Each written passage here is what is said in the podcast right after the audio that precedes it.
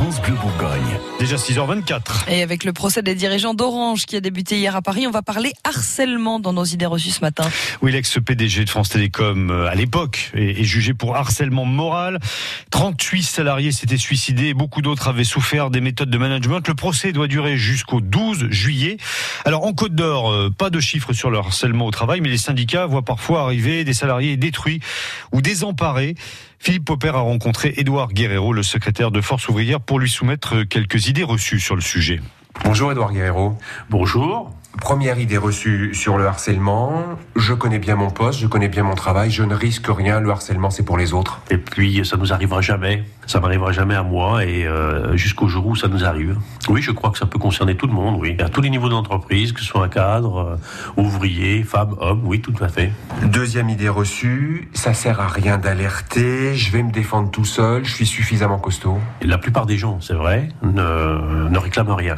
Nous, nos adhérents, ce qu'on leur conseille immédiatement, c'est d'alerter, d'abord de venir nous voir au syndicat. Hein. et là, on va les aider à, monter un dossier si nécessaire. En tout cas, on va les conseiller, les orienter. Il y a plusieurs façons de harceler la personne.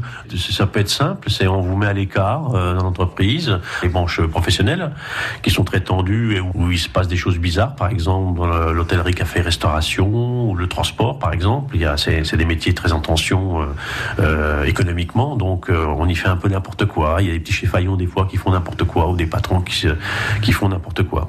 Troisième idée reçue, un cas de harcèlement, ça va être vite réglé et mon employeur, mon harceleur va arrêter. C'est peut-être une idée reçue, mais c'est pas comme ça que ça se passe. Hein. Euh, nous, le conseil qu'on donne à nos salariés, c'est effectivement d'écrire, tout de suite écrire, le médecin noir sur blanc, dénoncer le harcèlement, la santé morale et, au travail et physique au travail de l'employeur, elle est là, elle existe, et euh, l'employeur se doit, dès qu'il est alerté, de, retirer de la situation de, harcèlement la personne. Il faut aller en justice, hein, faire reconnaître le harcèlement, absolument. Hein c'est euh, c'est pénal hein, pour aller devant les tribunaux et puis pour faire reconnaître un dossier de harcèlement, il faut le constituer patiemment euh, parce que c'est il faut que ce soit répétitif parce que le juge après euh, il se base sur les éléments pas sur les faits. Il faut des faits.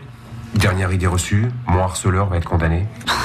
Beaucoup de gens pensent que ça sert à rien à cause de ça, c'est que bon, c'est souvent pas le cas parce que c'est très difficile à faire reconnaître le harcèlement. Et puis les gens abandonnent euh, assez facilement et assez vite et s'en vont de l'entreprise. En général, ça se termine assez souvent comme ça, malheureusement. Edouard Guerrero, merci. Mais je vous en prie, c'est moi qui vous remercie. Alors si on doit résumer, il ne faut jamais rester seul devant une situation de harcèlement. Il faut écrire, euh, nous disait Edouard Guerrero, jour par jour, les brimades euh, ou les agressions. Il faut aussi contacter rapidement un délégué du personnel, l'employeur ou même un syndicat.